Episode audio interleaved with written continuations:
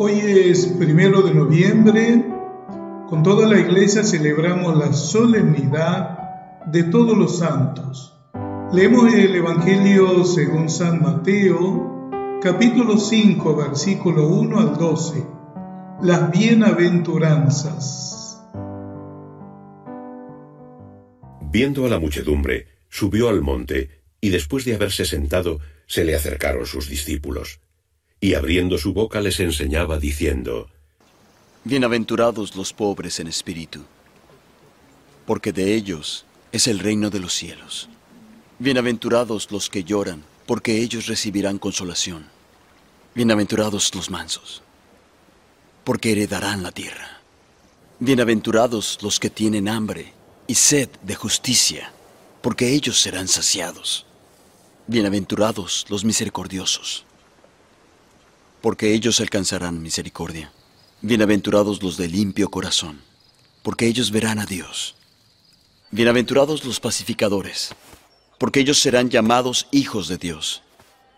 Bienaventurados los que padecen persecución por causa de la justicia, porque de ellos es el reino de los cielos. Bienaventurados sois cuando por mi causa os vituperen y os persigan, y digan toda clase de mal contra vosotros mintiendo. Gozaos y alegraos, porque vuestro galardón es grande en los cielos, pues así persiguieron a los profetas que fueron antes de vosotros.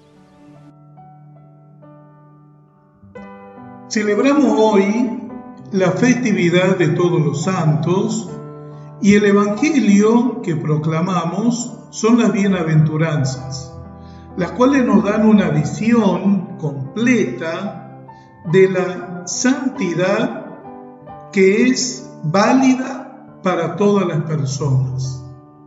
El sentido de la bienaventuranza de Jesús es traer la felicidad a los que el mundo tiene por desdichados. Es bueno que nos detengamos a profundizar en lo que Jesús viene a anunciar: la felicidad de los débiles y de los pobres de espíritu. Así, las bienaventuranzas son nuestro camino, nuestro itinerario para alcanzar la comunión plena con Dios.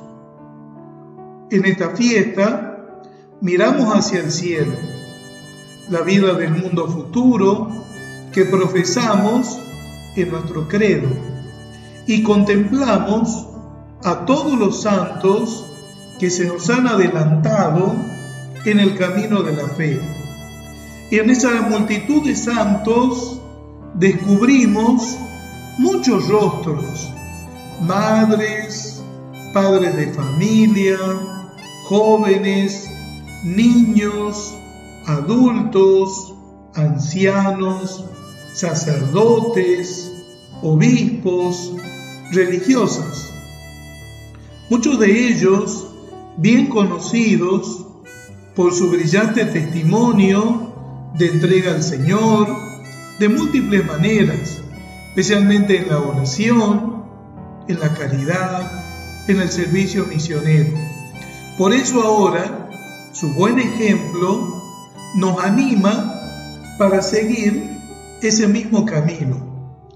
Todos ellos interceden, oran por todos nosotros, participan en nuestros dolores, en nuestros sufrimientos, comparten nuestras alegrías y nos esperan en el cielo.